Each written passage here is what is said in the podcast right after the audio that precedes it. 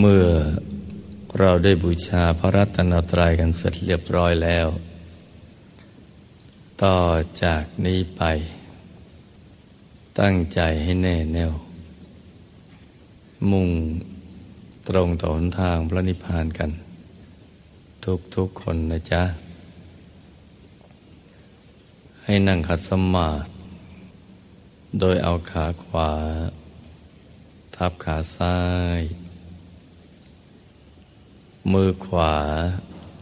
ทับมือซ้าย ให้นิ้วชี้ของมือข้างขวา จรดนิ้วหัวแม่มือข้างซ้าย วางไว้บนหน้าตัก พอสบายสบาย หลับตาของเราเบาๆคลอดลูก พอสบายสบาย คล้ายๆกับตอนที่เราใกล้จะหลับ อย่าไปบีบเปลือกตา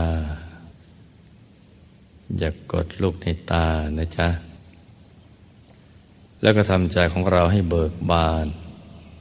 ให้แช่มชื่น ให้สะอาดบริสุทธิ์ผ่องใส ไร้กังวลในทุกสิ่ง ไม่ว่าจะเป็น เรื่องอะไรก็ตาม ให้ปลดให้ปล่อยให้วางทำใจให้ว่างว่างคราวนี้เราก็มาสมมุติว่า ภายในร่างกายของเรานะปราศจากอวัยวะ สมมติว่าไม่มีปอด ม้ามไตหัวใจเป็นต้น ให้สมมติว่าเป็นปล่องเป็นช่อง เป็นโพรง เป็นที่โล่งโล่งว่างๆกลวงภายใน คล้ายๆท่อแก้ว ท่อเพชรใสๆ สมมติให้เป็นปล่องเป็นช่อง เป็นโพรง เป็นที่โล่งๆว่างๆกลวงภายในคล้ายๆท่อแก้ว ท่อเพชรใสๆ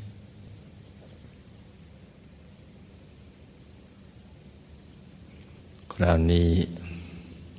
เราก็มาทบทวน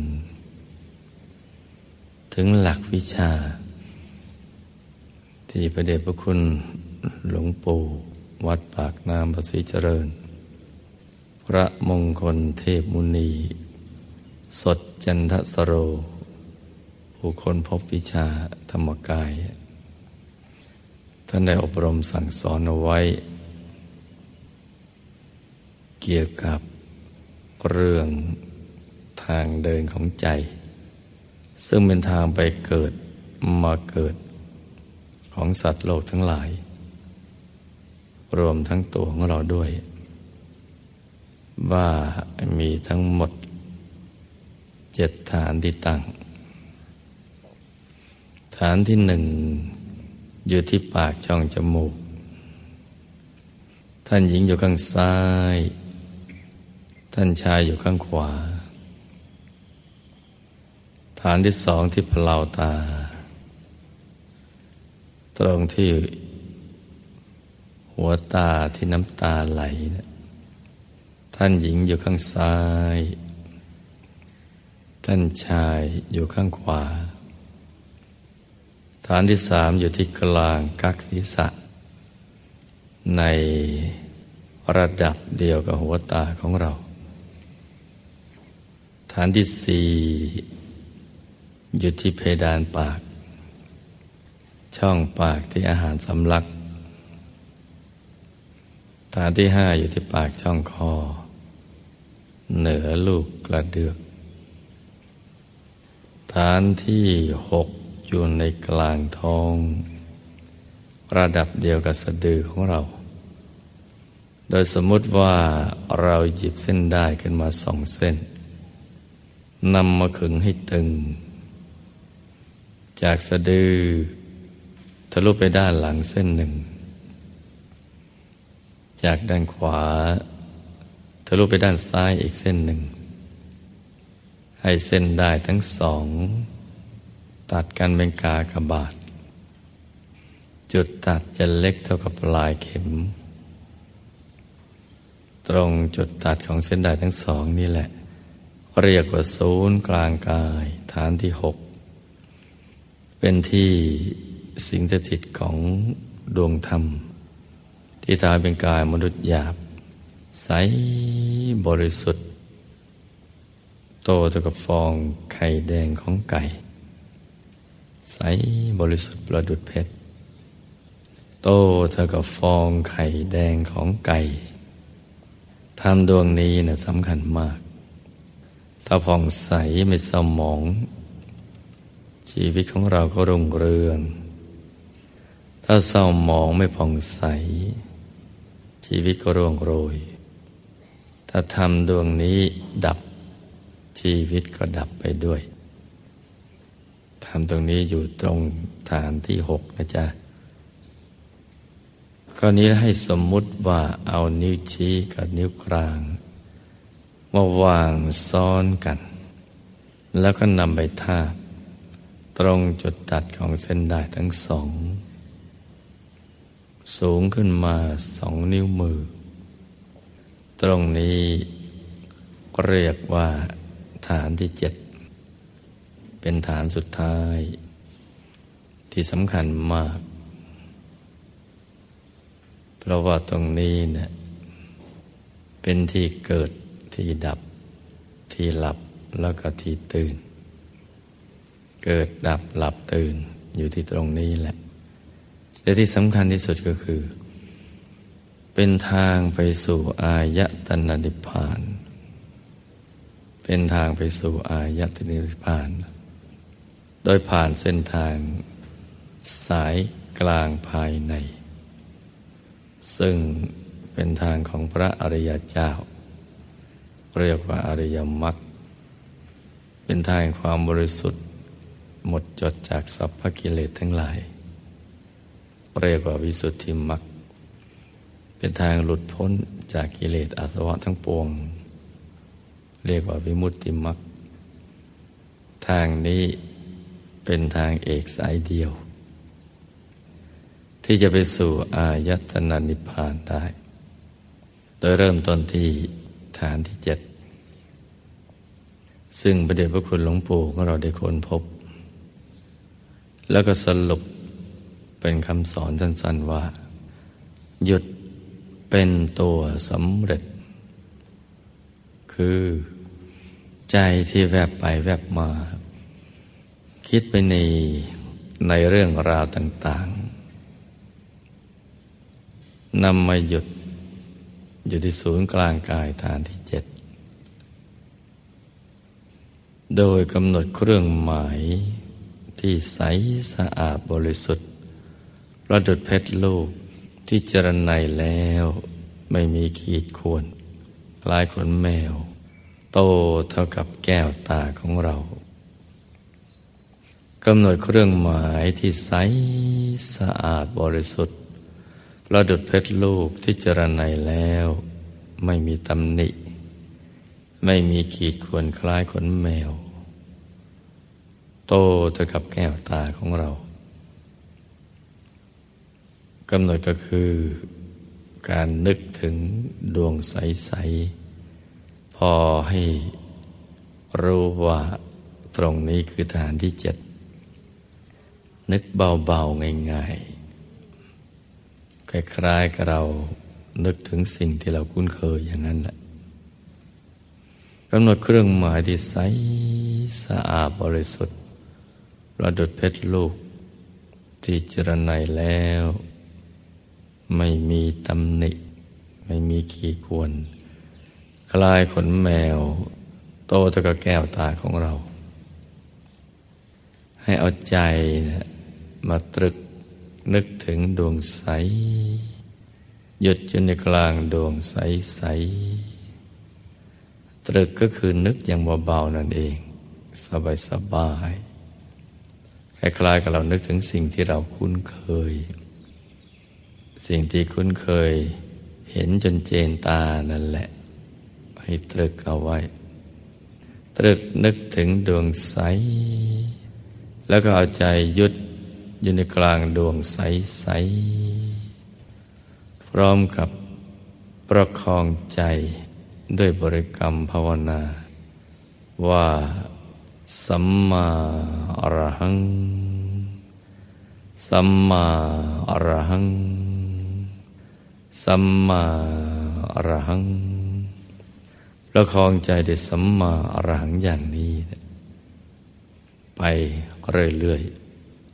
ๆ จะภาวนากี่ครั้งก็ได้ กี่สิบกี่ร้อยกี่พันกี่หมื่น กี่แสนครั้งก็ได้ แต่ทุกครั้งที่ภาวนาจะต้องไม่ลืม ตรึกนึกถึงดวงใส แล้วก็ใจหยุดไปที่จุดกึ่งกลาง ของดวงใสใสถ้าหากว่าเราไม่เผลอจากบริกรรมทั้งสอง ไม่เผลอจากบริกรรมทั้งสอง คือภาวนาสมารัง ไปเรื่อยๆ พร้อมกับตรึกนึกถึงดวงใส ไม่ช้าใจก็ใจหยุดนิ่ง ใจที่แวบไปแวบมา มันก็จะปล่อยอารมณ์ภายนอก ที่เคยนึกคิดถึงเรื่องคนสัตว์สิ่งของอะไรต่าง ๆ เป็นต้น ก็จะทิ้งอารมณ์เหล่านั้นนะไมาหยุดนิ่งนิ่งอยู่ที่กลางดวงใส ๆ มันจะหยุดนิ่ง พอใจหยุดนิ่งนะมันจะทิ้งคำภาวนา สัมมาอรหังไป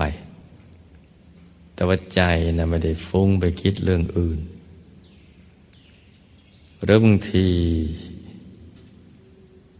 มีความรู้สึกว่าไม่อยากจะภาวนา สัมมาอรหังต่อไป อยากจะรักษาใจให้หยุดนิ่งนิ่งอยู่ที่กลางดวงใส ๆ อย่างนี้ อย่างเดียวไปเรื่อยๆ ถ้าเมื่อไรเกิดอาการหรือความรู้สึกดังกล่าว เราก็ไม่ต้องย้อนกลับมาภาวนาสัมมาอรหังใหม่ ให้รักษาใจที่หยุดนิ่งอยู่ในกลางดวงใส ๆ อย่างนั้นเรื่อยไป อย่างสบาย ๆ ให้มีสติมีความสบาย ให้สม่ำเสมอ ที่กลางดวงใส ๆ ไม่ช้าใจก็จะถูกส่วนไปเอง เวลาถูกส่วน จะตกศูนย์ จากฐานที่เจ็ดไปฐานที่หกจากฐานที่เจ็ดจะตกไปที่ฐานที่หกตกลงไป คล้ายๆอาการตกหลุมอากาศ ตอนที่เราขึ้นเครื่อง หรือคล้ายๆกับ เวลาเราโดดน้ำอยู่ในที่สูงแล้วก็โดดลงไปในน้ำมันจะวุบวูบลงไป ไปที่ฐานที่หก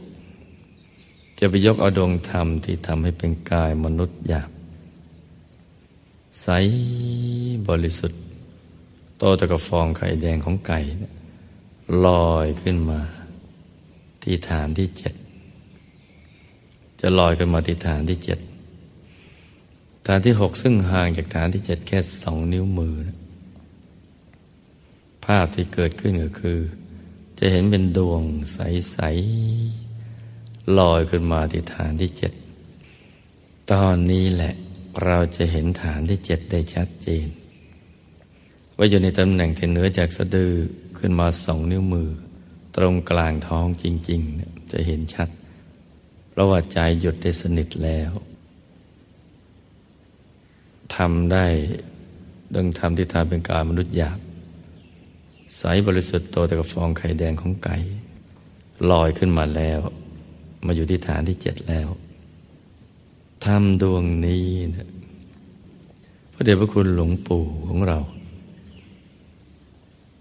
ท่านเรียกว่า ดวงธรรมานุปัสสนาสติปัฏฐาน เป็นธรรมเบื้องต้น บางครั้งท่านก็เรียกว่าปฐมมรรคแปลว่า เมื่อธรรมดวงนี้เกิดขึ้น หนทางเบื้องต้นที่จะไปสู่ อายตนะนิพพาน ได้บังเกิดขึ้นแล้ว ต่อจากนี้ไป การเดินทางไปสู่อายตนะนิพพาน ในเส้นทางสายกลางก็จะบังเกิดขึ้น นี่แหละท่านถึงได้เรียกว่าปฐมมรรคถ้าทำตรงนี้ไม่บังเกิดขึ้น ไปสู่อายตนะนิพพานไม่ได้ ต้องทำดวงนี้ปรากฏก่อน เหมือนประตูไปสู่นิพพานนั่นแหละ แต่ว่าเป็นดวงใส ๆ ใจทึ่งนิ่งแน่นอยู่แล้วนะเป็นอัปปนาสมาธิก็นิ่งแน่นหนักยิ่งขึ้น ในกลางดวงปฐมมรรคหรือดวงธรรมานุปัสสนาสติปัฏฐาน และจะถูกส่วนไปเองพอถูกส่วนก็ขยาย ถ้าถูกส่วนแล้วจะขยาย ถ้าไม่ถูกส่วนไม่ขยาย ขยายออกไปเลยกว้างโตใหญ่หนักขึ้นตกคอไปเลย แล้วก็มีธรรมดวงใหม่ผุดเกิดขึ้นมาแทนที่ เป็นดวงที่ใสกว่าเดิม ชัดกว่าเดิม สว่างกว่าเดิม ถ้าเรียกว่าดวงศีล แล้วก็จะมีดวงอย่างเนี้ยในทำนองนี้ เป็นชั้นๆกันไป รวมแล้วตั้งแต่ดวงธรรมานุปัสสนาสติปัฏฐาน นับเป็นหนึ่งเลื่อยไป เป็นหกดวงคือดวงธรรมานุปัสสนาสติปัฏฐานดวงที่หนึ่งและในกลางนั้นก็จะเข้าถึงดวงศีลเป็นดวงที่สอง ในกลางดวงศีลก็จะเข้าถึงดวงสมาธิ ดวงที่สาม ในกลางดวงสมาธิจะเข้าถึงดวงปัญญาเป็นดวงที่สี่ในกลางดวงปัญญาจะเข้าถึงดวงวิมุตติเป็นดวงที่ห้าในกลางดวงวิมุตติจะเข้าถึงดวงวิมุตติญาณทัศนะ เป็นดวงที่หกหกดวงนี้เป็นชุดหนึ่ง จะขั้นอยู่ระหว่างกายต่อกาย แต่ละดวงนั้นแม้มีลักษณะคล้ายๆกัน คือกลมรอบตัวใสบริสุทธิ์ สว่างคล้ายๆกัน แต่ว่าแตกต่างกันที่ สว่างกว่า คือดวงธรรมที่ละเอียด จะสว่างกว่าดวงธรรมที่หยาบกว่า แต่ละดวงนั้นมีรสชาติแตกต่างกันไป คุณสมบัติก็แตกต่างกันไปธรรมานุปัสสนาสติปัฏฐานอย่างหนึ่ง ศีลอย่างหนึ่งสมาธิอย่างหนึ่ง ปัญญาวิมุตติวิมุตติญาณทัศนะก็ระอย่างกันอย่างนั้น แตกต่างกันออกไป แต่ดูคล้ายๆกันนะมันแตกต่างกันไปพอสุดกลางดวงวิมุตติญาณทัศนะก็จะเข้าถึงกายในกาย ถึงกายมนุษย์ละเอียด ที่หน้าตาเหมือนตัวเรา ท่านหญิงเหมือนท่านหญิง ท่านชายเหมือนท่านชาย นั่งกัดสมาธิเจริญสมาธิภาวนา อยู่ในกลางกายของเรา หันหน้าออกไปทางเดียวกับตัวของเรา เราหันหน้าไปทางไหน การมนุษย์ละเอียดก็หันหน้าไปทางนั้น อยู่ในวัยที่เจริญกว่า และใจของกายมนุษย์ละเอียด ก็จะหยุดเข้าไปเรื่อยๆ ก็จะเห็นกายในกายสลับกับดวงธรรมหนึ่งชุด ซึ่งมีกายทิพย์หยาบ กายทิพย์ละเอียด กายรูปภพหยาบ กายรูปภพละเอียด กายอรูปภพหยาบ กายอรูปภพละเอียด กายทำโคตภูหยาบ กายทำโคตภูละเอียด กายทำประโสดาบันหยาบกายทำประโสดาบันละเอียด เป็นกายองค์พระใสบริสุทธิ์ตั้งแต่กายทำโคตภูไปนะกายทำโคตภูนั้นหน้าตักย่อนกว่าห้าวานิดหน่อย เป็นกายที่สวยงามแล้วประกอบไปด้วยลักษณะ มหาบุรุษครบถ้วนทุกประการ ตั้งแต่กายอรูปภมถึงกายมนุษย์หยาบ ยังไม่ประกอบไปด้วยลักษณะมหาบุรุษครบถ้วนทุกประการ แต่กายธรรมนี้ มีลักษณะมหาบุรุษครบถ้วนทุกประการ เกตดอกบัวตูมใส เกินใสใสยิ่งกว่าเพชร ใสเกินใสหนักยิ่งขึ้น หน้าตักย่อนกว่าห้าวานิดหน่อย กายธรรมโสดาบันหยาบละเอียดหน้าตักห้าวา สูงห้าวา แล้วก็จะเข้าถึงกายธรรมพระสกิทาคามี หรือพระสกทาคามี หน้าตักสิบวา สูงสิบวา แล้วก็จะเข้าถึงกายธรรมพระอนาคามี หน้าตักสิบห้าวา สูงสิบห้าวาแล้วก็จะเข้าถึงกายธรรมพระรหัส หน้าตักยี่สิบวาสูงยี่สิบวาใสบริสุทธิ์ทีเดียว กายธรรมอรหัตนั่นแหละคือเป้าหมายของชีวิตเพราะเป็นกายที่บริสุทธิ์หลุดพ้นจากกิเลสอาสวะทั้งหลาย กิเลสอาสวะทั้งหลายนั้นบังคับบัญชาได้มาถึงกายธรรมพระอนาคามี ตั้งแต่พระอนาคามีลงมาถึงกายมนุษย์หยาบนี่แหละ กิเลสก็บังคับกันอยู่ในช่วงนี้นะกายธรรมรัตเป็นกายที่หลุดพ้นแล้ว หลุดพ้นจากกิเลสจากอาสวะทั้งหลาย ใสบริสุทธิ์ทีเดียว เพราะฉะนั้นกิเลสอาสวะจะเหนี่ยวรั้งให้อยู่ในภพสามนั้นจึงเหนี่ยวรั้งไม่ได้ เพราะว่าพ้นแล้ว พ้นจากกฎของไตรลักษณ คือความเป็นอนิจจังเป็นทุกขังเป็นอนัตตา แล้วก็พ้นจากกฎแห่งกรรมพ้นทั้งสองกฎเลยกายธรรมอรหัตหน้าตักยี่สิบวาสูงยี่สิบวาใสบริสุทธิ์ ใสเกินใสงามไม่มีทิฏฐินี่จำให้ดีนะลูกนะ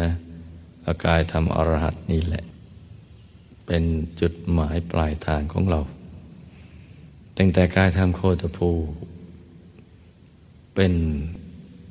พระรัตนตรัยตั้งแต่โคตภูเรื่อยมาเลย ถึงกายธรรมอรหัตเป็นพระรัตนตรัยเป็นพุทธรัตนะดวงธรรมที่ตาเป็นกาย กายธรรมก็เรียกว่าธรรมรัตนะ เป็นครั้งแห่งความรู้อันบริสุทธิ์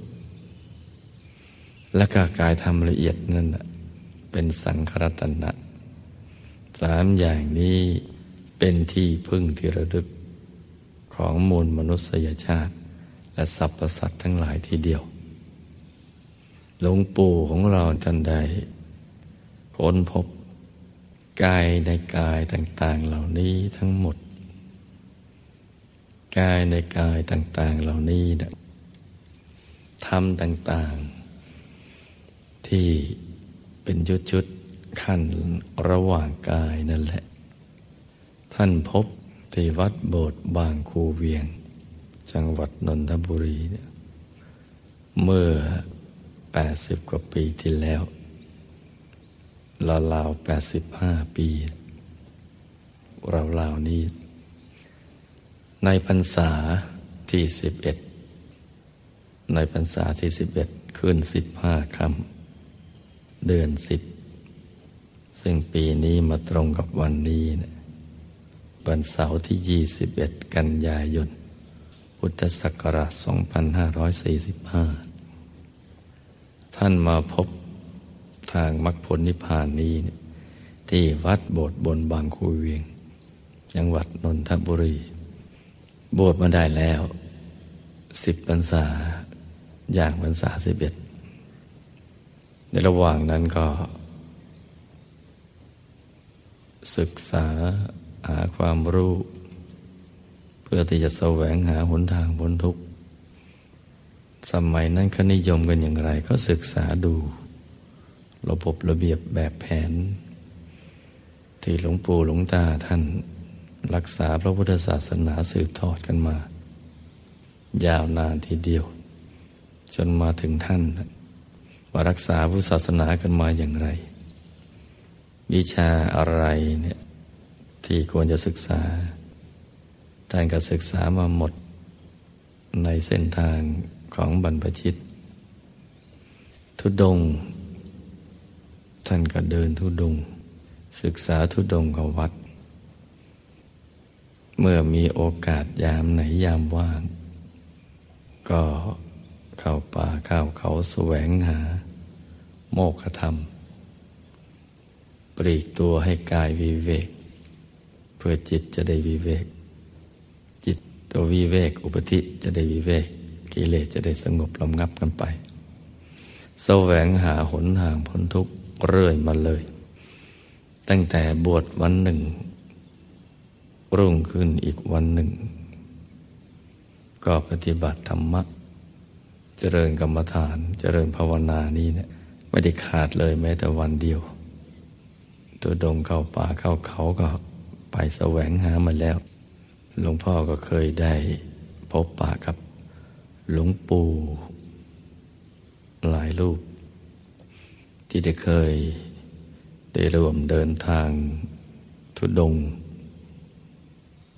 กับหลวงปู่ของเราเนี่ยเพื่อจะได้ศึกษาข้อวัด ปฏิบัติปฏิปทาอะไรต่างๆของท่าน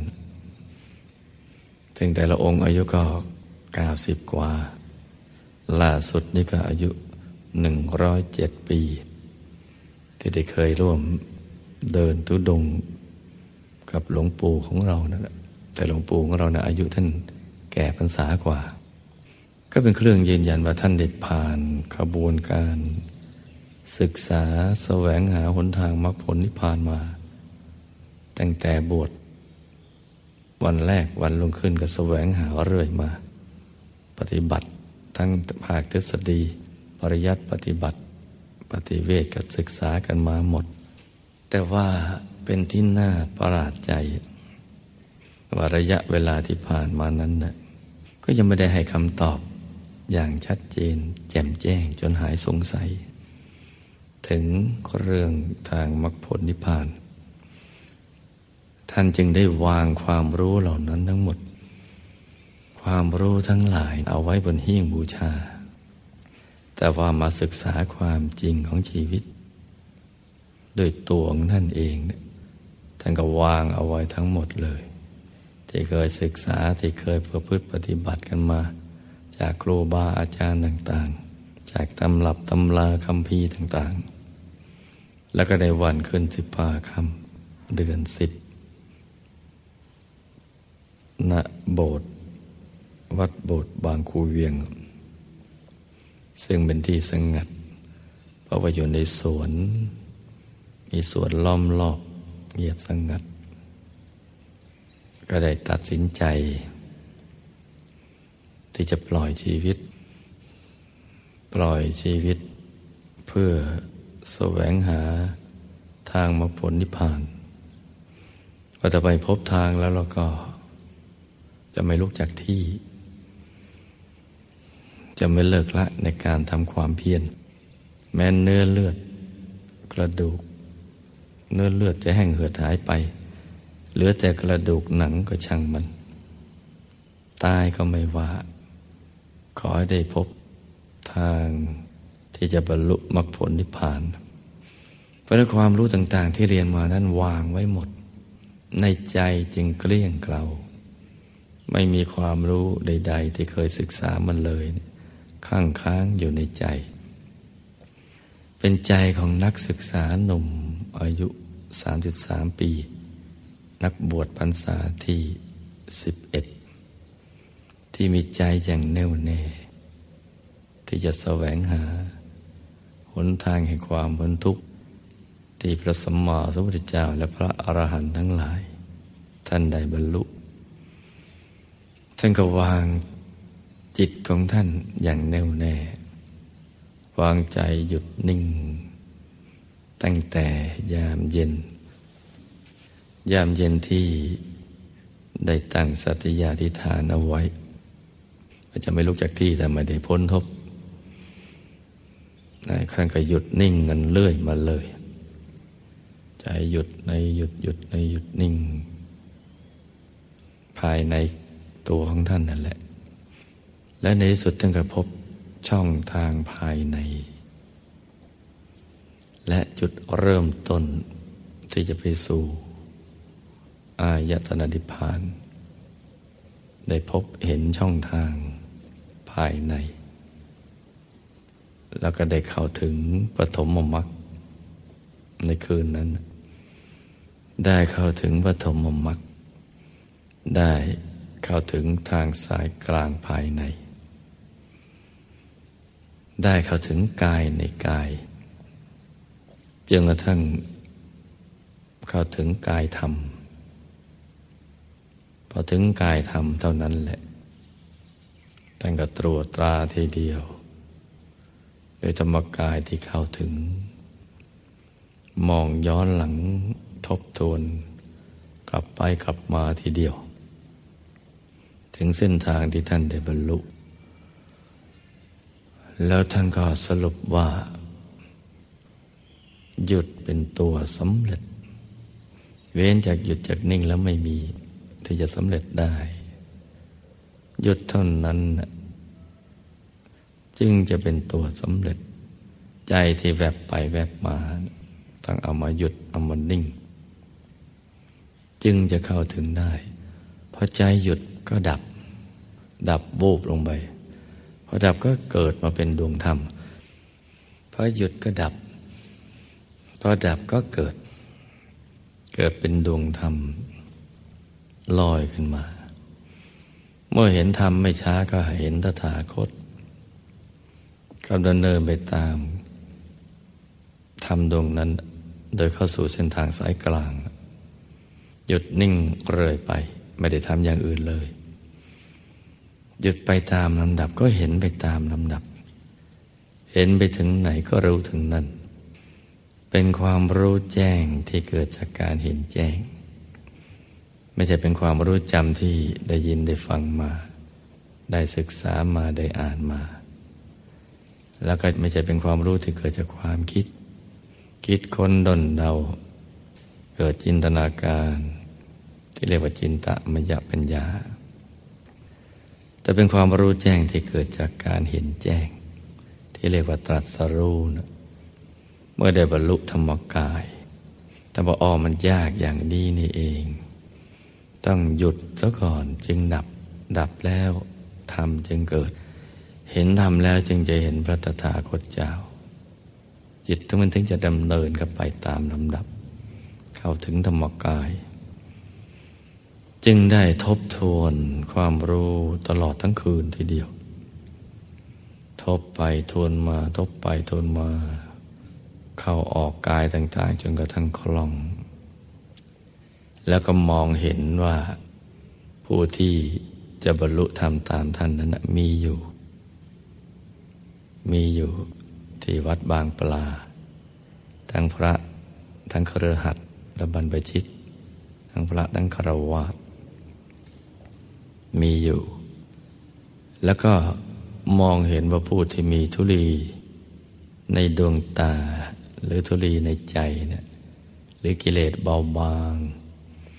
มีบุญพอที่จะบรรลุธรรมกายนี้นะมีอยู่อีกมากมายเลย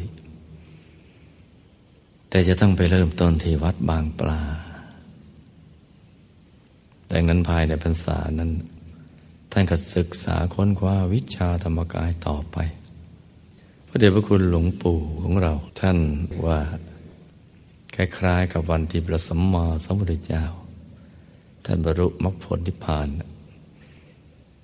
เจ็ดสัปดาห์ ตั้งแต่สัปดาห์แรกได้บรรลุ แล้วก็สวยวิมุติสุข สัปดาห์ถัดมาก็ยืน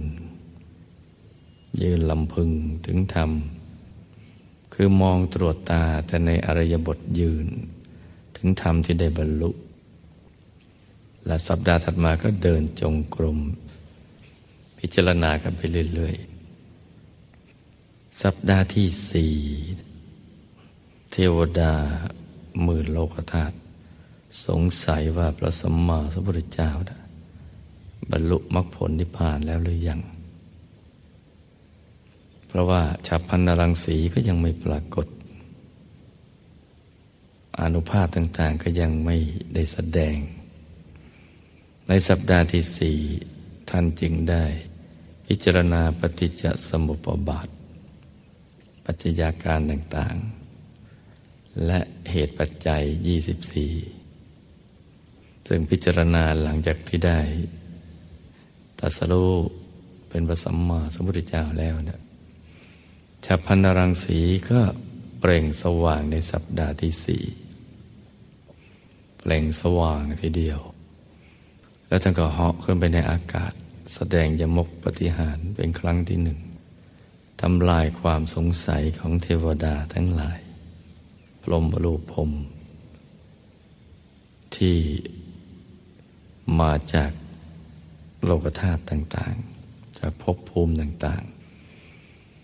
ให้หมดสิ้นไปว่าพระสัมมาสัมพุทธเจ้าบังเกิดขึ้นแล้ว มหาบุรุษได้ตรัสรู้เป็นอนุตตรสัมมาสัมโพธิญาณแล้ว สัปดาห์ที่ห้าพยามารก็มาทูลให้ดับขันธปรินิพาน นี่ก็เป็นเรื่องแปลกทีเดียว ว่าท่านบรรลุแล้วตายเถอะ อยู่ไปทำไมก็ได้บรรลุแล้วสมหวังแล้ว ท่านก็ได้ตรวจตราดู โดยปล่อยใจเข้านิโรธสมาบัติไปถามพระเจ้าในอดีต ที่มีธรรมกายปรากฏอยู่ในอายตนะนิพพาน เข้าไปในนิพพานในดึกดำบรรนู่น ดูพุทธประเพณีหลังจากตัดสรู้ทำแล้วนะจะต้องทำอะไร ก็เห็นว่าจะต้องโปรดสัตว์ ก็ได้โตตอบคุยกับพยามารว่ายังไม่ปรินิพานหรอก จะอยู่โปรดสัตว์ แล้วก็ได้คุยเงื่อนไขกัน ระหว่างพยามารกับพระองค์นั่น มารที่มาสัปดาห์ที่ห้านี้ ไม่ใช่วัสวัตีมารเทวบุตรที่มาจาก สวรรค์ชั้นประนิมิตวัสวัตี แต่เป็นมารจริงๆ ส่งตัวแทนมาคุย ลักษณะก็เหมือนกับกายธรรมอรหัตอรหันตสัมมาสัมพุทธเจ้า การบรรลุธรรมของท่านนะมันเลยไป เลยสิบแปดกายไปกายหนึ่งนะโตใหญ่ทีเดียวเขาเรียกว่ากาย พระสัมมาสัมพุทธเจ้า สุขใสสว่าง พอสัปดาห์ที่หกและสัปดาห์ที่เจ็ด ก็เตรียมการสอนตรวจตาแปดหมื่นสี่พันปฐมคันดูว่าจะไปสอนสัตว์โลกที่มีจริตอัธยาศัย แตกต่างกัน บางพวกราคะจริต บางพวกโทสะจริต โมหะจริตวิตกจริตศรัทธาจริตพุทธิจริตเป็นต้น อัธยาศัยที่แตกต่าง อินทรีย์ที่แก่อ่อน ต่างกันเหมือนบัวสี่เหล่า ตรวจตาดูในสัปดาห์ที่หกกับสัปดาห์ที่เจ็ดตรวจดูทีเดียว เข้านิโรธสมาบัติไปตรวจไป และสัปดาห์ที่แปดพรมจึงมาอารัตนาให้แสดงธรรม ท่านก็ได้เริ่มเผยแผ่ธรรม กับพระปัญปัญจวัคคีเป็นครั้งแรก แสดงธรรมครั้งแรกคือธรรมจักรกับปวัตนสูตรและพระวัฒนยะ ท่านได้บรรลุธรรม เป็นประโสดาบัน ท่านถึงได้ใช้คำว่าอัญญาโกทัญญะว่าท่านโกทัญญะเห็นแล้ว เห็นตามแล้วบรรลุแล้ว หลวงปู่ของเราก็ตรวจตาตลอด นับจากขึ้นสิบห้าคำเดือนสิบบรรลุธรรมกายแล้ว ก็ตรวจตราศึกษากันต่อไปโดยธรรมกาย ตรวจดูการบรรลุธรรม ทั้งของตนเองและของผู้ที่บรรลุผ่านมาแล้วในอดีต ตรวจตาจนกระทั่งตรงกัน ตลอดพรรษานั้นทีเดียว เห็นตลอดหมดเลย ว่าจะดับขันธปรินิพานหรือจะถอดกายในแต่ละกายกันอย่างไร กายที่มีซ้อนๆกันอยู่นี่ เขาดับกันอย่างไร เขาถอดกันอย่างไร กายที่จะทำให้เกิดในภพทั้งสามในวัฏสงสารนะมองดูว่าอะไรเป็นเหตุ ตรึงให้สัตว์โลกเกิด อะไรเป็นเครื่องดับทำให้ไม่เกิด ที่อยู่ในกายมนุษย์หยาบละเอียดทิพย์หยาบละเอียดพรมรูปพรม โคตภูโสดา พระสกิตกาพระอนาคา ตรวจตราดูตลอดทีเดียว ว่าเขาถอดกันอย่างไร เป็นอย่างไรจนกระทั่งเรือกายทำอรหัตหน้าตักยี่สิบวาสูงยี่สิบวาตรวจหมดตลอดพรรษานั้น เพราะฉะนั้นภายในพรรษา 41 จึงเป็นพรรษาแห่งความสมปรารถนาของท่าน และของโลก ของท่านและของโลก เมื่อท่านสว่างโลกก็สว่างด้วย ท่านสว่างด้วยธรรมกาย สว่างด้วยวิชาธรรมกาย ออกพรรษาแล้วก็ไปแจกจ่ายความสว่าง ความรู้ที่ท่านได้บรรลุ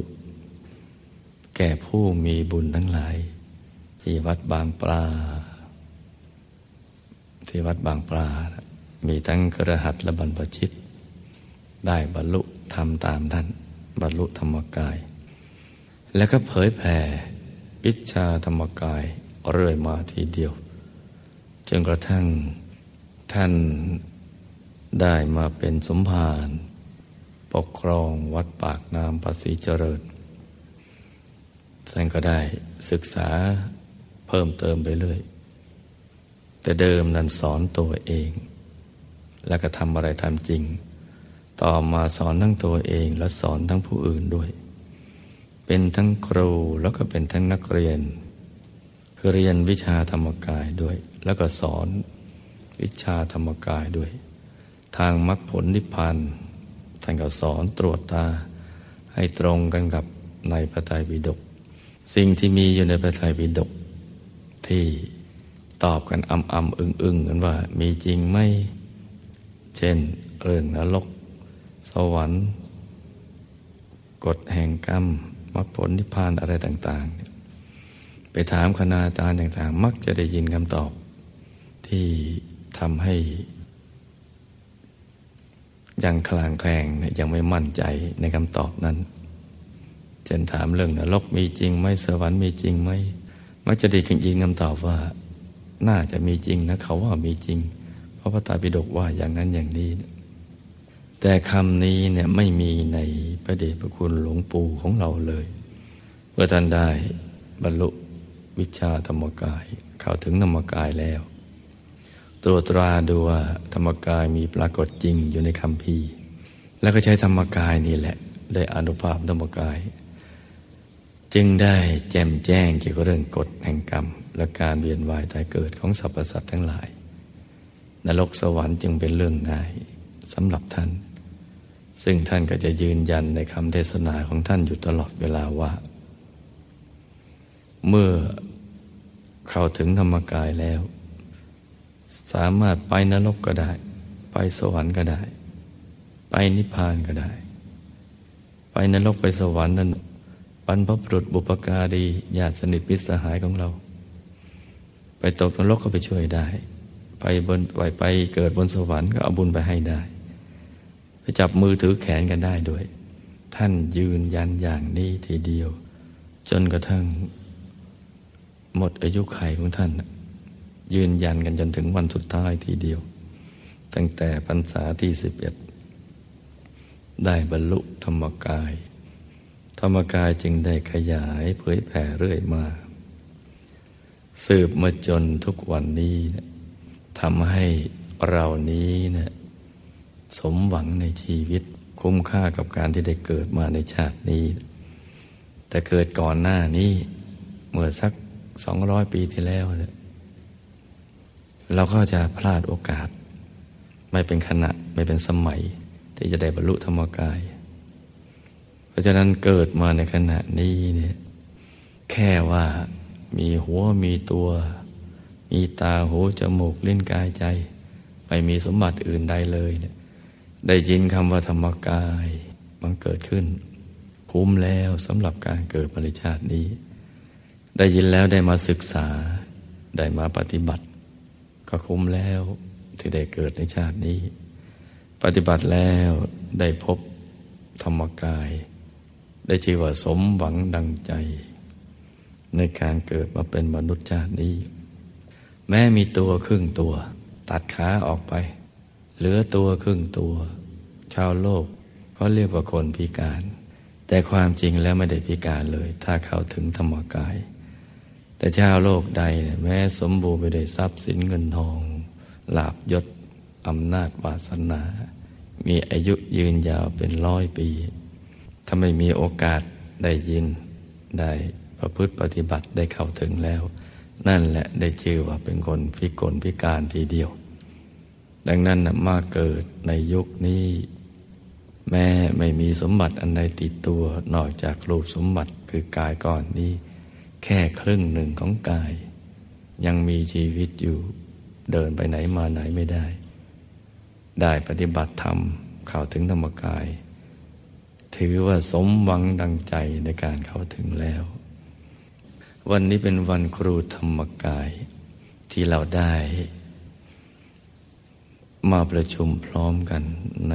ทุกๆปีคืนสิบห้าคำเดือนสิบปีนี้มาตรงกับวันเสาร์ที่ยี่สิบเอ็ดกันยายนเรามาประชุมพร้อมกัน เพื่อที่จะได้มาประกอบพิธี ไหว้ครูวิชาธรรมกายซึ่งเป็นวิชาของมรรคผลนิพพาน วิชาของพระสัมมาสัมพุทธเจ้า เพื่อความสุข เพื่อความเจริญรุ่งเรือง ในการประพฤติปฏิบัติธรรมของเราให้ยิ่งยิ่งขึ้นไป ขอให้ลูกทุกคนได้ทำใจหยุดใจนิ่งนิ่งให้ใจใสใสให้หยุดให้นิ่งให้ใจใส อย่าให้มีความคิดอื่นใดเข้ามาแทรกในจิตใจของเราเลยแม้แต่นิดเดียวให้ใจเรานั้น มีแต่พระสัมมาสัมพุทธเจ้า มีแต่วิชาธรรมกาย มีแต่หลวงปู่ของเรา มีแต่หลวงปู่ และครูบาอาจารย์ผู้สืบทอด มีพระสัมมาสัมพุทธเจ้า มีวิชาธรรมกาย แล้วก็มีหลวงปู่ของเรา ให้สิงสถิตอยู่ในศูนย์กลางกายฐานที่เจ็ดของเรานะลูกนะ ใจของเราจะได้ใสใสการประกอบพิธีบูชาครูธรรมกายในวันนี้ จะได้ศักดิ์สิทธิ์มีฤทธิ์มีเดชมีอนุภาพ ให้ลูกทุกคนผู้มีศรัทธาเลื่อมใสในวิชาธรรมกายของพระสัมมาสัมพุทธเจ้านี้ ได้บรรลุมรรคผลนิพพานในบรรลุวิชาธรรมกาย อย่างที่ได้ตั้งใจเอาไว้ ต่อจากนี้ไปให้ลูกทุกคนนั่งพับเพียบ หลับตาพนมมือขึ้นพร้อมๆกัน เราจะได้ประกอบพิธีไหว้ครู วิชาธรรมกายกันต่อไปนะลูกนะ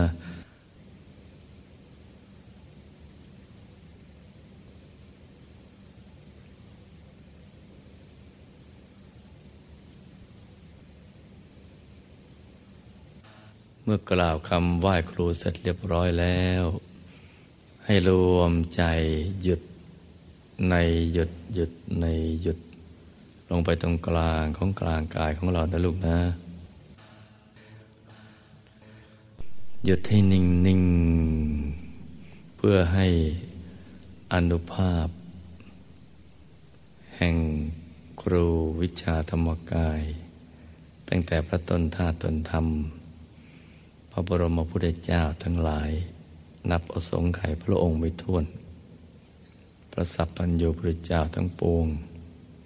พระปัจเจกพุทธเจ้าและพระอรหันตเจ้าไม่มีประมาณ รวมทั้งความรู้วิชาธรรมกาย และอนุภาพแห่งมหาปูชนียาจารย์ มีพระเดชพระคุณพระมงคลเทพมุนี สดจันทสโร ผู้คนพบวิชาธรรมกาย และคุณยายอาจารย์ของเราเนี่ยให้ซ้อ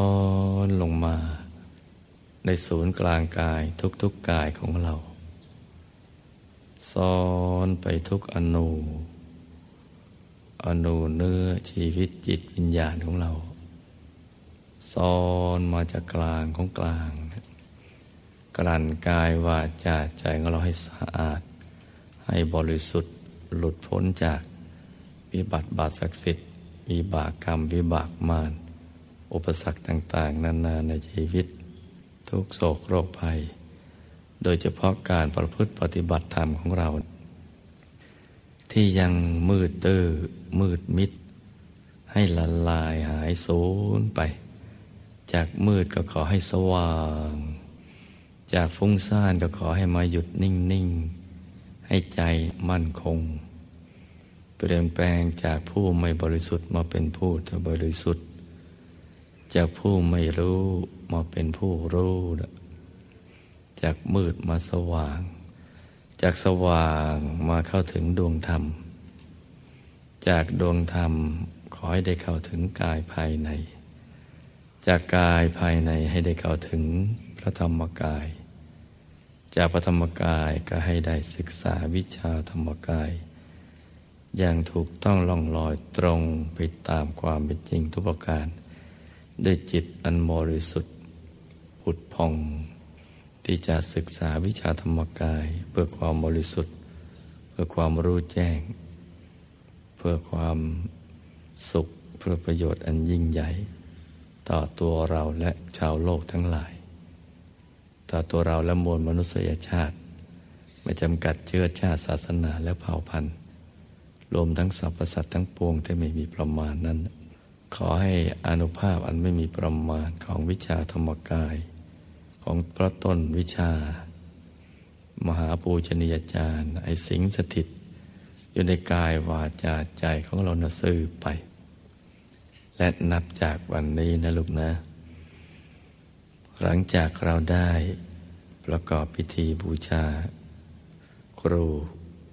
วิชาธรรมกาย เมื่อต้นวิชา ความรู้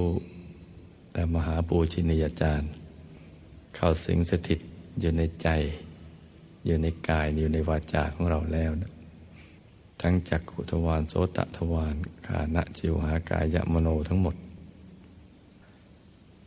ให้ตั้งใจปฏิบัติธรรมนะลูกนะ อย่าเกียจคร้านในการประพฤติปฏิบัติธรรม การบ้านทุกการบ้านที่ให้ไปนะมัน ศึกษาฝึกฝนและทำให้คล่อง ปฏิบัติธรรมะอย่าให้ขาด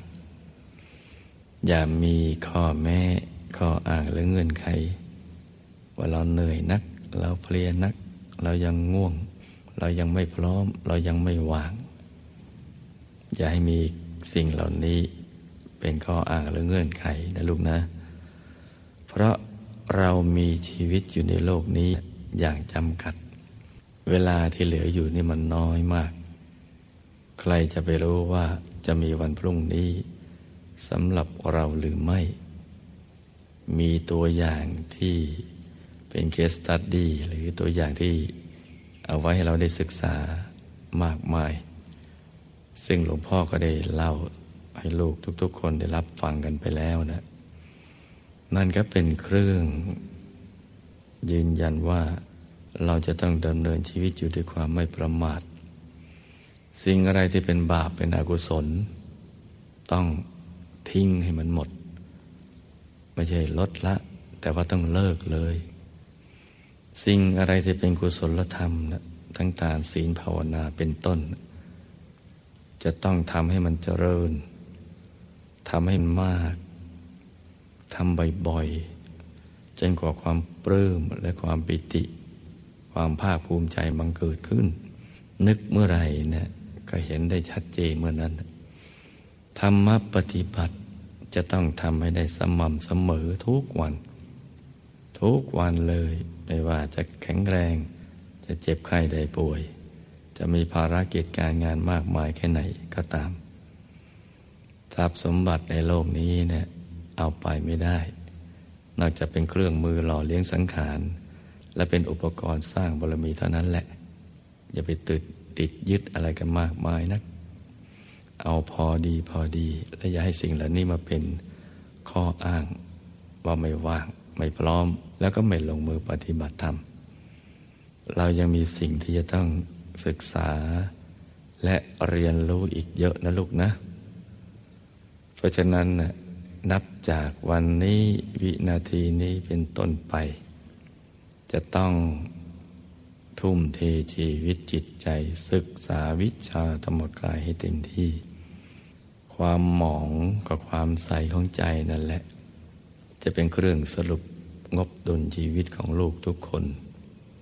ถ้าหมองไม่ผ่องใส ทุกติก็เป็นที่ไป ถ้าผ่องใสไม่เศร้าหมอง สุขติก็เป็นที่ไป เพราะฉะนั้น โลกแล้วแต่เรา คติแล้วแต่เรา เราจะไปสู่สุคติหรือจะไปสู่ทุกติ มันก็แล้วแต่เรานั่นแหละภพภูมิต่างๆ สวรรค์ทุกชั้น มีเอาไว้สำหรับผู้มีบุญ เราจะเลือก ที่จะไปอยู่ภพภูมิไหนนั่นก็แล้วแต่เรา และเราจะมีสิทธิ์เลือกว่าจะไปอยู่ภพภูมิไหนได้ รวมทั้งเป็นที่เต็มใจของผู้ที่อยู่ในภพภูมินั้นที่จะต้อนรับนั้นก็คือการบรรลุธรรมกายนั่นเอง การบรรลุธรรมกายจึงเป็นทั้งหมดของชีวิต